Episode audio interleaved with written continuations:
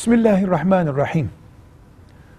Rüyalarımızın günlük hayatımızdan etkilendiğimiz sonuçlar olduğunu söyleyebiliriz. Günlük hayatımızla ilgisi olmadan da rüyalar gördüğümüzü söyleyebiliriz. Rüya bir muammadır. Müslüman rüyalarıyla hayatını yönlendirmemeli, rüyalarından dolayı da hayata küsmemelidir. Özellikle kötü rüyaları anlamlandırmaya çalışmanın doğru olmadığını bilmeliyiz.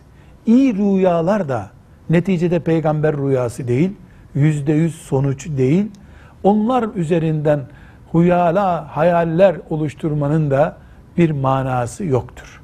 Velhamdülillahi Rabbil Alemin.